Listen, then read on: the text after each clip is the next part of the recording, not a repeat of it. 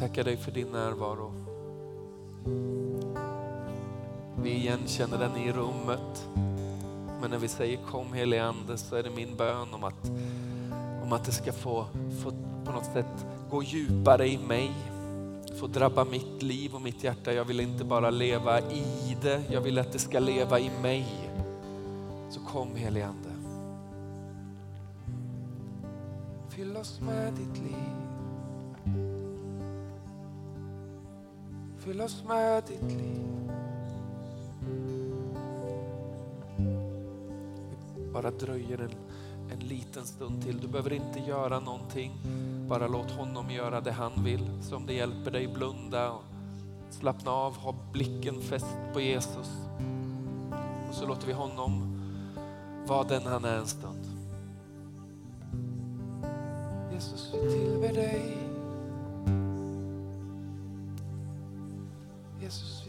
Dig.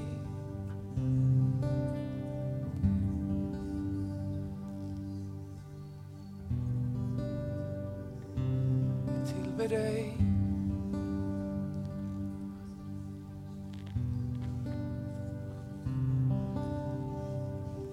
Jag upplever det som att vi är i en, i en säsong där Gud på något sätt ökar vår, vår gudsfruktan. Och är du inte kyrkvan så är det ett ganska kärvt ord som känns lite negativt. Men, men, men, men tänk så här att du har gått i en ganska tät skog ganska länge och så öppnar sig skogen jätteplötsligt och så står du inför ett stup som är liksom flera hundra meter djupt och så får du sån toksvindel. Det tänker jag är Guds fruktan.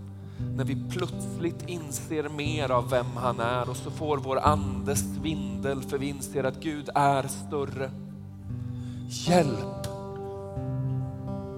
Inte hjälp som i hjälp, utan hjälp som i hjälp.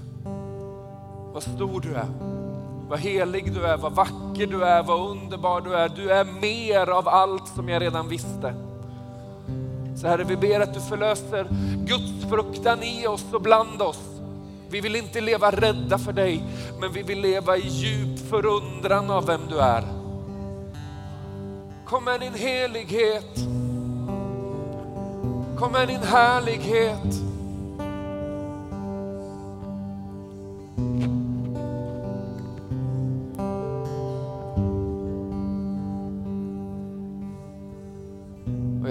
Att den heliga svinden gör gott för våra liv. För varje bekymmer blir väldigt litet i jämförelse med vem han är. Min framtid blir plötsligt väldigt trygg i hans hand. Mitt hopp blir plötsligt orubbligt, inte på grund av vad jag känner utan på grund av vem han är. Så Herre, spräng vår bild av dig.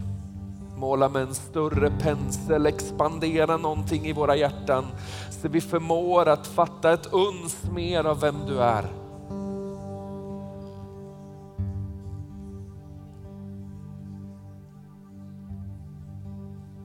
Helig, helig, du är här.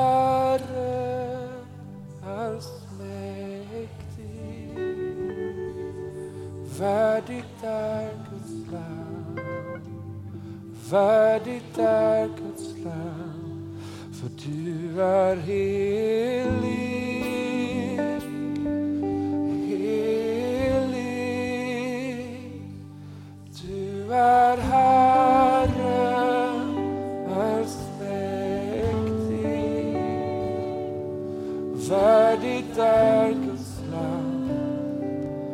värdigt är du är, för du är helig. Helig, du är Herre, allsmäktig, värdig, värdigt är Guds lam. Värdigt är du är,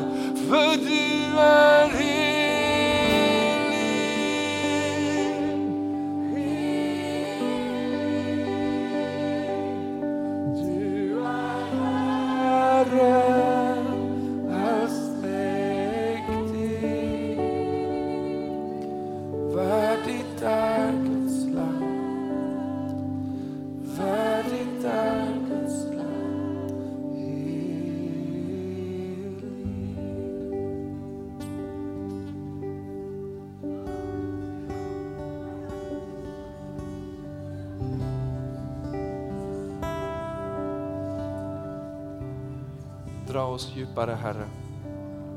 Dra oss närmre dig. Jesus, Jesus, Jesus,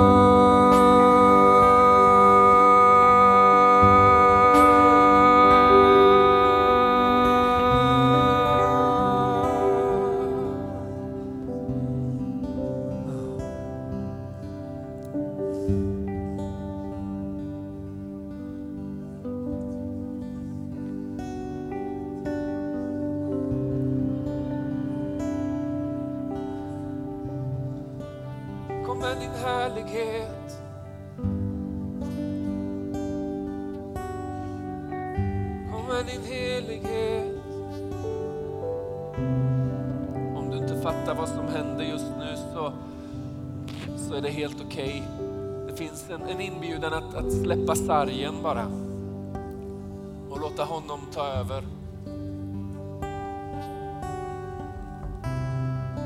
Du tror redan att, att, att Gud blev människa och dog och uppstod.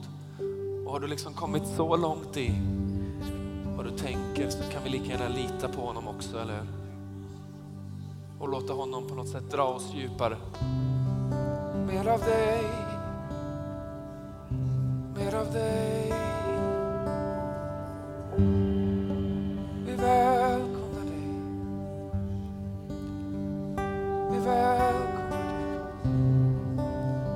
Har blicken fäst på Jesus en liten stund till. Jesus.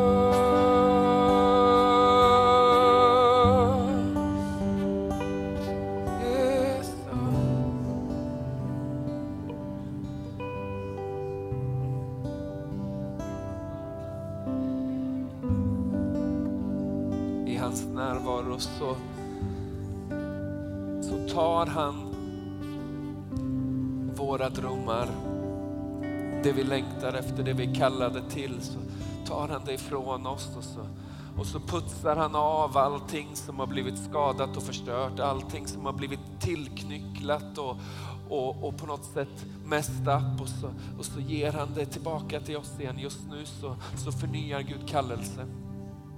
Just nu så, så upprättar Gud identitet. För när vi ser honom så ser vi sanningen om vilka vi är. Vi välkomnar dig.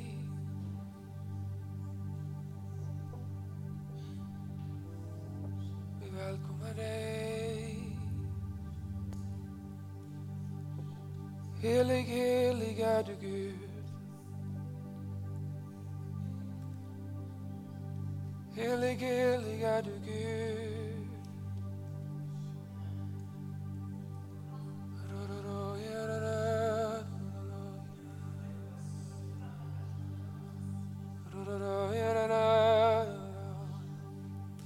Du kan lita på honom.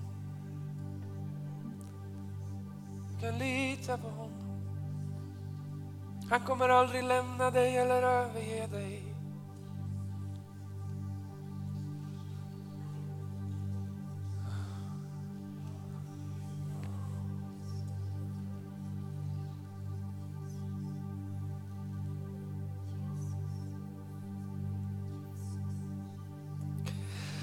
Bibeln beskriver Guds närvaro med ett ord som, som är eh, kavod, som, som bokstavligen betyder tyngd. Och det är det som en del upplever just nu, att, att det är som att luften över dig plötsligt blir tyngre, som att någonting på något sätt landar över eller bara viktar ner. Och det är Gud som, som rör vid dig, det är hans ande som, som vilar över dig, hans närvaro som, som tar sin boning över dig och i dig. När Jesus kliver upp ur dopgraven så kommer en duva ner över honom och säger detta är min älskade son. Gud sänker sig över dig med sin närvaro och säger du är min älskade son. Du är min älskade dotter.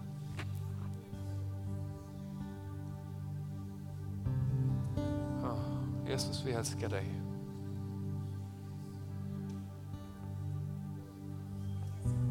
Jesus, vi älskar dig. Jesus, vi älskar dig.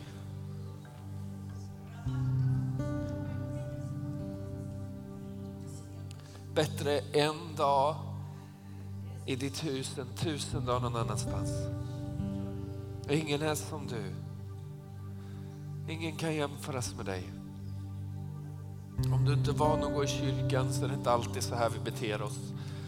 Men vi är mer intresserade av, av honom en av våra liksom, tankar.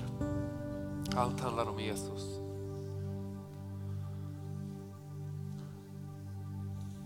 Jesus.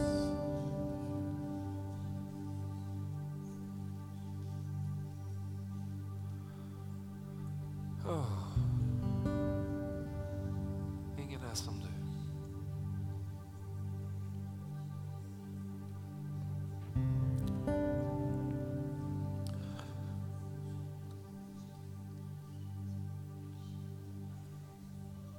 Ska försöka ge oss in i, i någon sorts förkunnelse så vi får något av det gjort idag. Om, om, om Gud gör någonting i ditt liv så, så, så spring inte ut ur det. Vad han gör är viktigare än vad jag har att säga. Okej? Okay? Så rör han vid dig så stanna i det. Händer det något någonstans så, så var kvar i det. Men, men för er andra så varsågoda och sitt. Jesus. Vi ber att ditt ord skulle få bli levande för oss idag. Vi ber att ditt ord skulle få bli levande för oss idag.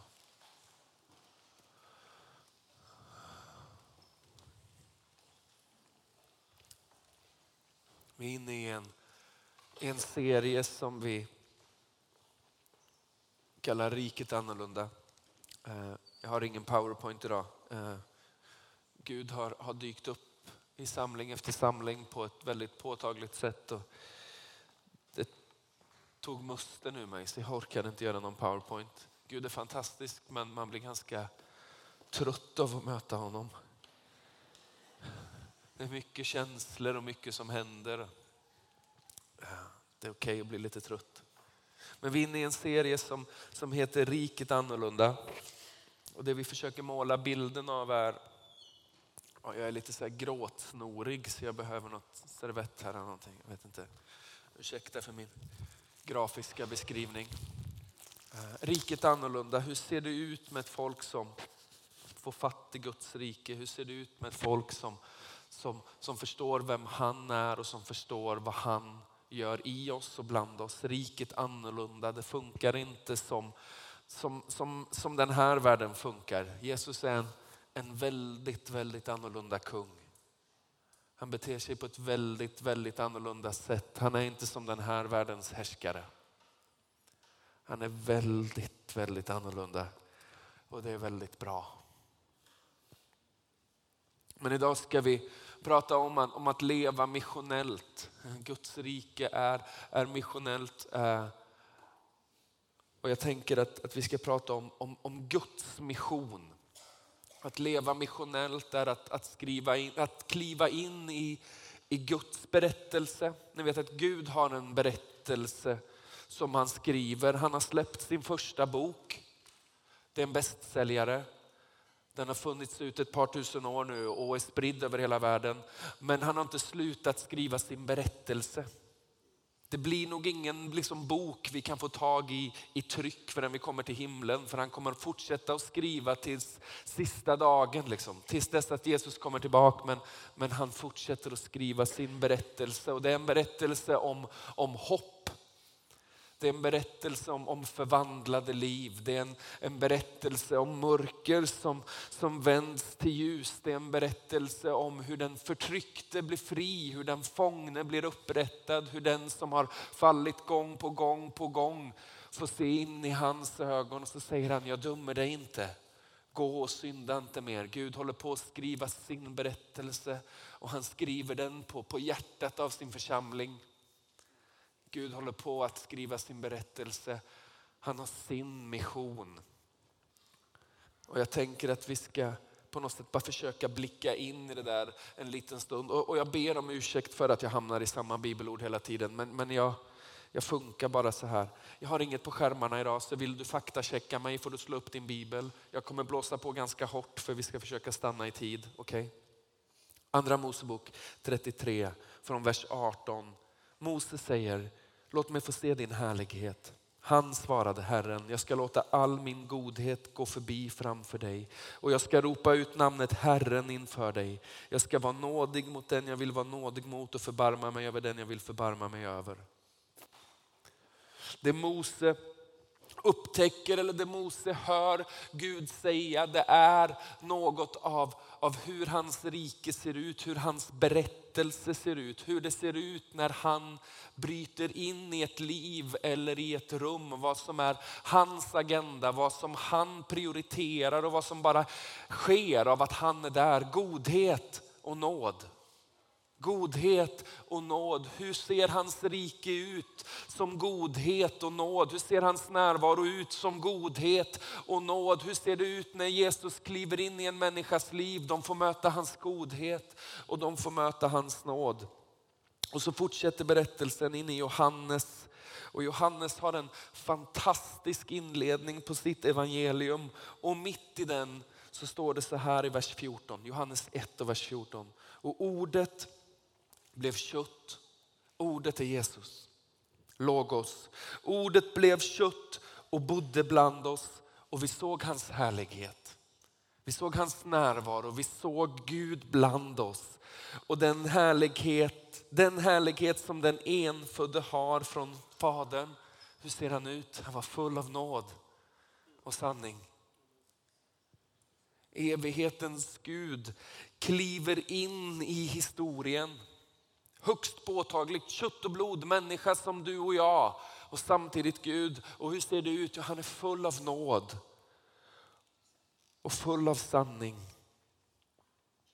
Och jag tänker att det här är liksom ursprungs eller startpunkten och, och grundläget för allting av, av att leva ett missionellt liv. Jag, jag bor i Sköndal så jag åker buss till Gullmarsplan varje morgon. Och när jag kommer till Gullmarsplan så står det alltid eh, en, en, en äldre man i, i 60 kanske, eller två unga tjejer från, från Jehovas vittnen och delar ut traktat. Liksom. Och det är någonting i dem som är så villigt att göra rätt. Så, så längtande att på något sätt få, få, få, få vara en, en duktig duktig liksom, lärjunge, får man ju ändå kalla det. Men du vet, så här, intentionen är så god, men de har inte förstått att han är god. Att han är, är nådig, så de står där dag efter dag för att försöka fylla kvoten på något sätt. Och även om jag är, är djupt imponerad av, av modet och, och, och, och överlåtelsen och ni vet, bara viljan av att stå upp för någonting bland folk som inte är helt okej. Okay, så finns det samtidigt du vet, något som är så, så mörkt i att de har, de har inte förstått hur god den är. Så de försöker göra det här för att förtjäna. För de har inte förstått att, att Gud skriver sin berättelse oavsett om vi dyker in i den eller inte. Han håller på med någonting.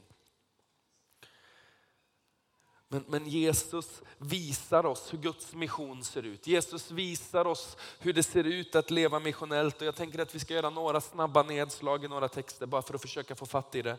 Någon annan gång när lovsången är torr och bedrövlig så hinner vi predika länge. Men idag var den inte det. Så då blir det som det blir. Matteus 14. Från vers 13. När Jesus hörde detta drog han sig undan och for över sjön till en öde trakt för att vara ensam. Men folket i städerna fick reda på det och följde efter honom till fots. När han steg i land fick han se en stor skara människor och han fylldes av medlidanden med dem och botade dem som var sjuka. Startpunkten för det som Jesus gör är, är medlidande. Han fylldes med medlidande för, för Gud är god och nådefull. Han fylls med barmhärtighet, det är förmodligen ett svängigare ord i sammanhanget. Han fylls med Faderns hjärta för de här människorna och så griper han in och helar dem. När Gud helar, när Gud gör det övernaturliga i en människas liv så är det inte för att skryta om sin storhet. Det är inte för att demonstrera sin kraft. Det är inte för att spänna musklerna och säga att jag är större än alla andra gudar. Det är för att visa att ingen älskar som jag älskar. Jag är god. Så god att jag kliver in i din situation och verkar. När vi ber för den sjuke, när vi på något sätt går ut ur det här huset och ber för sjuka ibland på Drottninggatan så är det inte för att, för att visa att han är mäktig. Det är för att visa att han älskar. Okej? Okay? Och så fortsätter texten. Så börjar lärjungarna prata och så säger de, på kvällen kom lärjungarna till honom och sa, trakten är öde och det har börjat bli sent. Låt, folk, låt folket gå härifrån så att de kan köpa sig mat borta i byarna. När det här sker så är de ibland sina egna. De är bland sitt eget folk. Eh, och så har de liksom en, en omsorg om sitt folk, eller hur? De, de, behöver, de behöver få äta. Jesus svarade, de behöver inte gå härifrån. Ge dem, att äta, ge dem något att äta ni själva. De sa, här har vi inte mer än fem bröd och två fiskar. Jesus svarade, lämna, dem, lämna dem till mig, svarade han. Han sa åt folket att slå sig ner i gräset och han tog de fem bröden och de två fiskarna. Han såg upp mot himlen och läste tackbönen. Sedan bröt han bröden och gav dem till lärjungarna och lärjungarna gav dem till folket. Alla åt och de blev mätta. Och man samlade ihop de efterblivna bitarna. Överblivna, inte efterblivna. Tolv fulla korgar. Tänk så tokigt det kan bli. De som hade ätit var omkring 5000 män förutom kvinnor och barn. När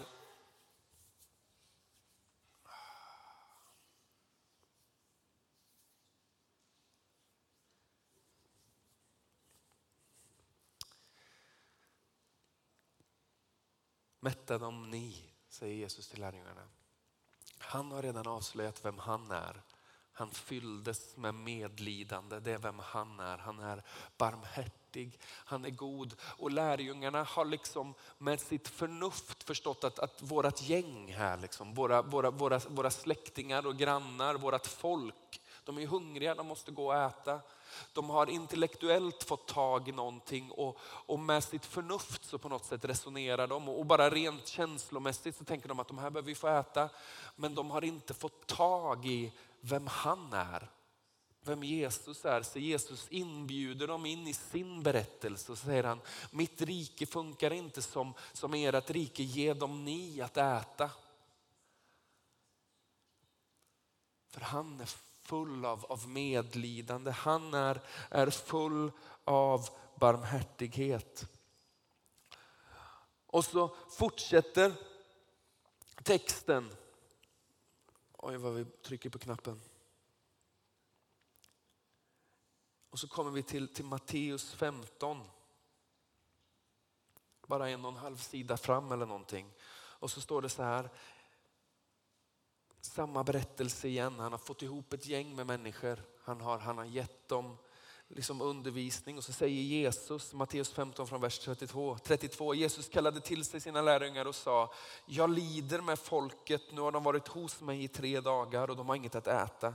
Jag vill inte skicka hem dem hungriga för de kan bli utmattade på vägen. Så här vänds steken, eller hur? Det är Jesus liksom som tar upp det här med att de är hungriga. För de här människorna som Jesus betjänar här är inte Israels barn. Utan det är liksom lite annat folk som lärjungarna inte verkar bry sig om riktigt på samma sätt. Där så kickar inte deras liksom, jag gillar dig och därför bryr jag mig om dig reflex igång. Utan Jesus kliver in och så säger lärjungarna, varifrån ska vi här i ödemarken få så mycket bröd att vi kan mätta så många? Jesus sa till dem, hur många bröd har ni? De svarade, sju och några små fiskar. Då sa han åt folket, att slå sig ner på marken. Han tog de sju bröden och fiskarna, tackade Gud, bröt bröden och gav åt lärjungarna och lärjungarna gav åt folket. Alla åt och blev mätta. Och man plockade upp bitarna som blev över, sju korgar fulla. De som hade ätit var 4 000 män förutom kvinnor och barn. Så Gud, eller Jesus, äh, på något sätt visar sin barmhärtighet, han visar sitt hjärta, han visar hur han funkar och Jesus stoppar alltid in små snygga grejer i allt han gör. När han mättar Israels barn så är det tolv korgar över, eller hur? För det är tolv stammar. Det räcker åt alla i mitt folk. Och så kommer han till det andra folket som råkar vara sju stammar. Och så samlar de ihop det som är över. Och så blir det sju korgar och så säger han det räcker åt mitt folk. Och det räcker åt alla andra också. Min barmhärtighet, min godhet, min nåd är inte bara för dem som redan är i huset, för dem som redan är med. Min avsikt och min agenda är att, att älska den som bekänner sig till mig och den som aldrig har hört talas om mig. Min godhet och min nåd räcker åt alla. Känns det okej? Okay?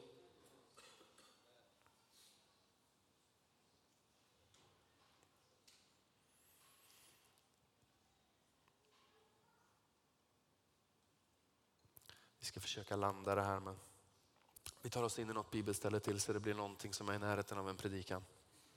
Matteus 12 och vers 7.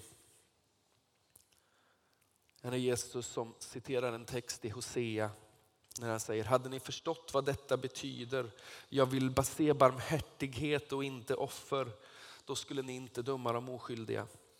Texten han refererar till i Hosea 6 är, för jag har min glädje i kärlek alternativ översättning barmhärtighet och inte i offer. Kunskap om Gud mer än brännoffer. Så det han säger är, gänget, ska vi vara ett folk som, som lever missionellt? Ska vi vara ett folk som tar ut mitt rike? Ska vi vara ett folk som, som är berättare av de goda nyheterna? Så behöver vi först få tag i den stora berättelsen om vem han är för annars så blir vi som de här fantastiska vackra människorna vid Gullmarsplan som som ett offer och i lydnad berättar sin berättelse. Men de har inte fått fatt i hans godhet och hans barmhärtighet. Och därför så, så finns det inget botten i basen. Det finns liksom inget tryck i deras berättelse för de känner honom inte. Och väldigt ofta tror jag som kyrka också att vi, vi gör det här liksom med det missionella livet till någonting som vi liksom lite motvilligt biter ihop och gör. Och jag säger inte att det är fel att resa sig upp mot det som liksom är fegt i mig. Men vi gör det inte som ett offer vi gör det för att vi har vår glädje i hans kärlek, i hans barmhärtighet. För att vi har förstått att han är så, så, så god. Så nådefull. Och han skriver sin berättelse om hopp i den här staden. Och han lånar ut sin penna till oss och säger, vill ni vara med och skriva några rader? Vill ni vara med och skriva några kapitel där, där målet inte är att vi ska liksom bete oss som gerillagrupper som går ut, slänger några traktat i ansiktet på folk och springer in och gömmer oss igen. Utan frimodigt går ut för att älska, för att visa hans nåd, för att visa hans barmhärtighet, för att låta dem känna doften av ett annat rike och en annan kung. Jag har min glädje i kärlek och inte i offer kunskap om Gud. Inte kunskap i som att jag har pluggat, kunskap i som att jag har mött. Mer än brännoffer. Det är därför som, som Romarbrevet säger i kapitel 2, vers 4. Eller föraktar du hans rika godhet, mildhet och tålamod förstår du inte att Guds godhet vill föra dig till omvändelse. Det är någonting av att vi får tag i i hans godhet som är hela liksom grogrunden för att bli ett missionellt folk. Vill vi att de ska möta honom så behöver de inte bara få möta information om honom eller berättelsen ens om vad som hände för 2000 år sedan. De behöver få uppleva hur godhet och nåd kliver in i deras liv. Som Fadern har sänt mig så sänder jag er. Ber om ursäkt för att jag inte riktigt håller min egen linje, men ni förstår.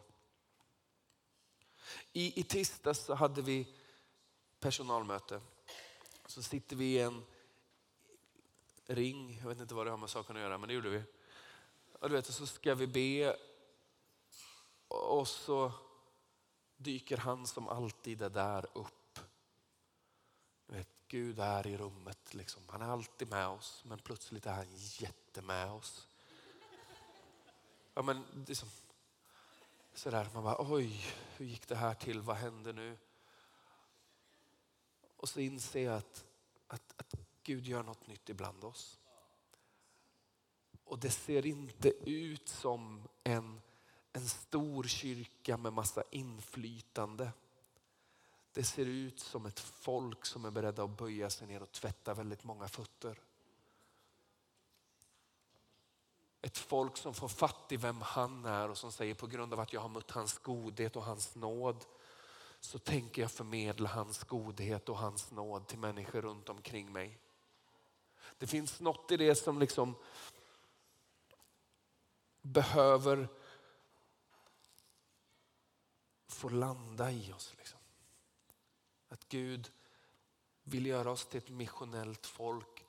Men det är inte ett härskande folk, det är inte ett folk som kommer ovanifrån, det är inte ett folk som tvingar sig på, det är inte ett folk som, som slår sig för bröstet, det är ett folk som, som böjer sig så lågt de kan och säger hur kan vi betjäna er?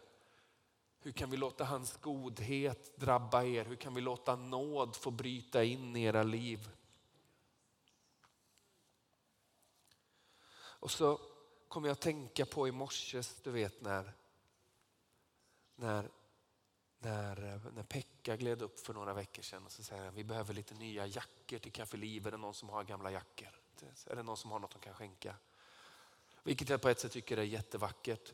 Men godhet och nåd ger inte människor det man inte vill ha själv längre.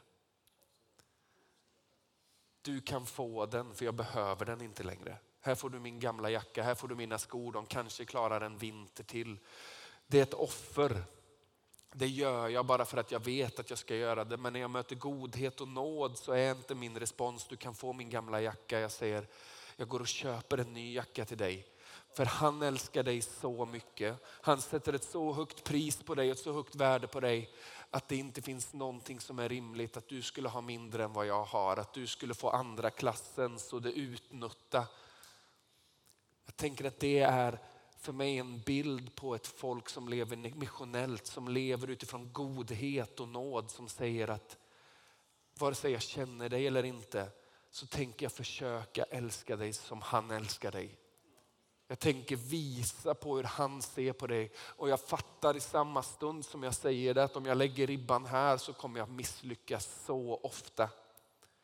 Men gör det det rimligt att på något sätt sänka ribban för att jag ska känna mig trygg och att det ska kännas bekvämt. Det låter dyrt helt plötsligt att visa hans godhet och hans nåd. Men, men, men vi vill vara, vi drömmer om att bli ett folk som älskar på ett radikalt sätt som älskar varandra radikalt. Men det finns sju korgar för de som är där ute också. Han har något av sin godhet och nåd som han vill uppenbara för de som inte känner honom än. Och jag tänker att allt, allt, allt börjar i det som vi gjorde alldeles nyss. I att vi möter honom. För när vi möter honom, när Guds fruktan får drabba oss, när han får ta tag i oss, så får vi också fatt i hans godhet och hans nåd. Hjälp vad vacker du är. Hjälp vad stor du är. Om du är så helig så måste din nåd vara så mycket större.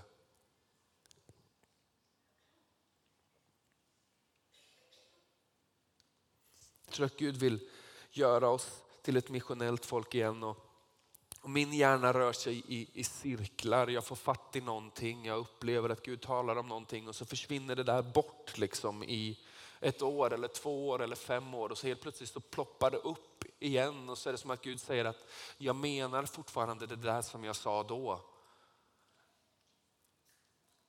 Så här om veckan så, så dök det upp igen det här som jag predikade över för några år sedan. Ni vet, be mig om en större dröm.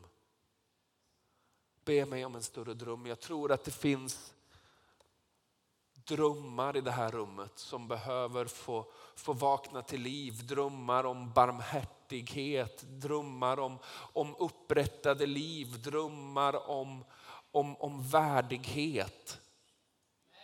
Som han har lagt ner i människors hjärtan, som han har lagt ner i ditt hjärta och som har slumrat alldeles för länge. Men när du kliver in i hans närvaro och du börjar möta hans härlighet så får vi igen också fatt i hans godhet och hans nåd och helt plötsligt så är inte drivkraften att jag måste utan att jag får.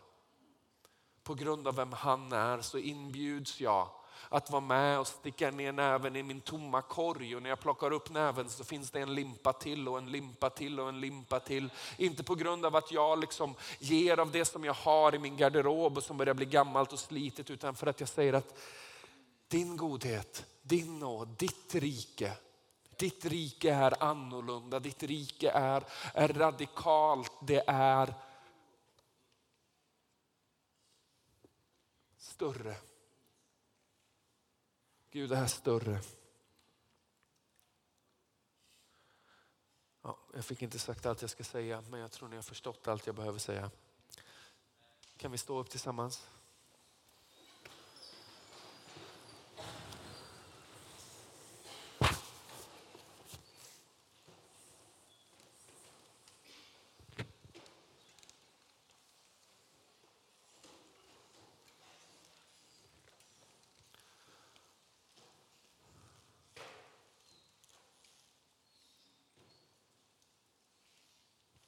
Bara blunda en liten stund. Håll ut händerna om det, det hjälper dig som att du är beredd att ta emot en gåva. Så bjuder vi in Guds ande och så får vi se vart vi tar vägen. Helige ande, vi välkomnar dig.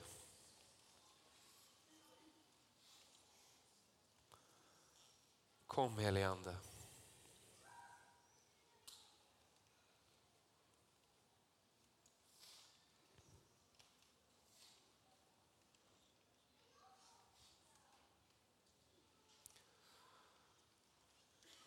Kom helige Ande.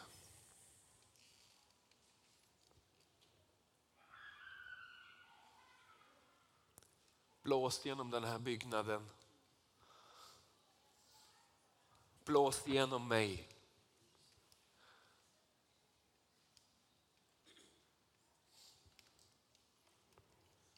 Ge mitt hjärta helig svindel.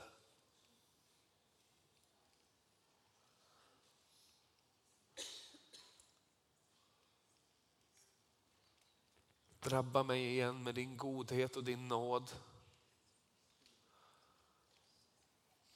Mer av dig Herre.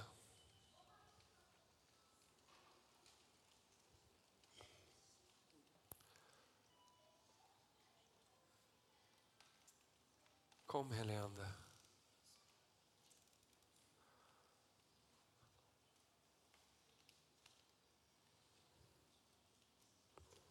Herre, vi tackar dig för att du är på jakt efter oss.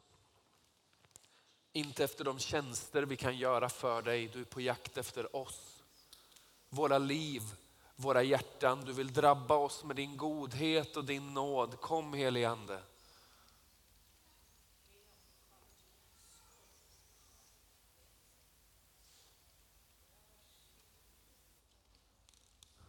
Kom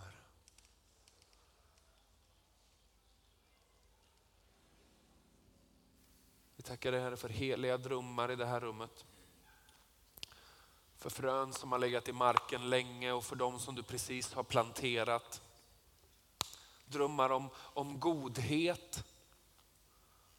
Drömmar om, om radikal godhet.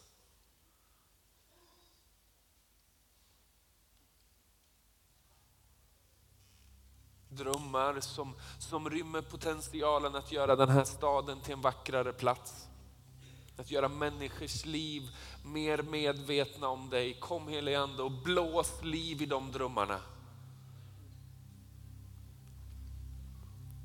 Och in i varje dröm som har blivit stukad och söndertrampad av, av lag och måste så ber vi att du igen kommer och blåser med, med din härlighet, med nåd och med sanning. med godhet och med liv. Helige Ande. Kom helige Ande.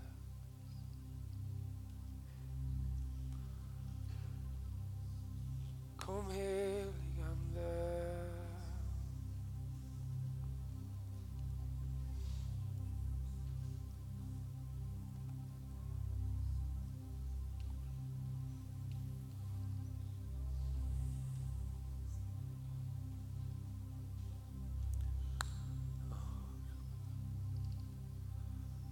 tror att det finns en del som på ett väldigt liksom påtagligt sätt upplever hur, hur Gud kallar dig att bli en, en tvättare av fötter. På något sätt, oavsett vilket område det är, men på något sätt att, att bli någon som sen demonstrerar hans godhet och hans barmhärtighet genom att röra vid det som andra inte vill röra vid. Om du kan relatera till det, skulle du bara vilja lyfta din hand så vi får be med dig? Du befinner dig i närheten av någon som har en lyft hand så kan du bara lägga den på dem. Be inte massa ord, bara välsigna det Gud gör. Vi har några nere i hörnet här, kan vi be för dem? Och någon längst bak i kyrksalen. Ja.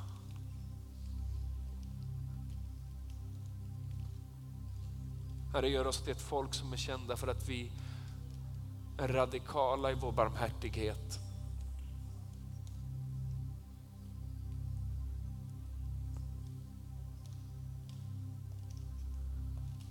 Kom helige Ande, smörj förtjänst. Blås liv i tynande vekar.